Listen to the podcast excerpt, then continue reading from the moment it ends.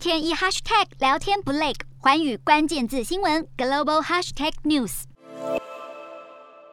在乌克兰古都利维夫，可以看到广场上的海神雕像被塑胶和泡棉层层包裹，担心城市迟早会受战火波及。当地民众开始备战，志工和古迹保护协会也忙着保护城里的雕像和彩绘玻璃，希望能守住当地宝贵的文化资产。距离波兰边境不到五十英里的利维夫，是乌克兰最西边、距离俄罗斯最远的城市。战争爆发后，欧美各国都将大使馆从基辅迁到当地。乌克兰西边有五个过境点，通往邻国波兰、斯洛伐克和罗马尼亚。而利维夫正迅速成为连接这些过境点的重要枢纽，将药品、设备等各种物资和人员送往前线城市，并协助数十万难民逃到邻国。利维夫火车站挤满了来自乌克兰各地的逃难民众，有搭乘轮椅的长者，也有在母亲怀抱里的小孩。大家忍受着零度的低温，苦等下一班开往波兰的火车，不知道这一走还能不能再回到家园。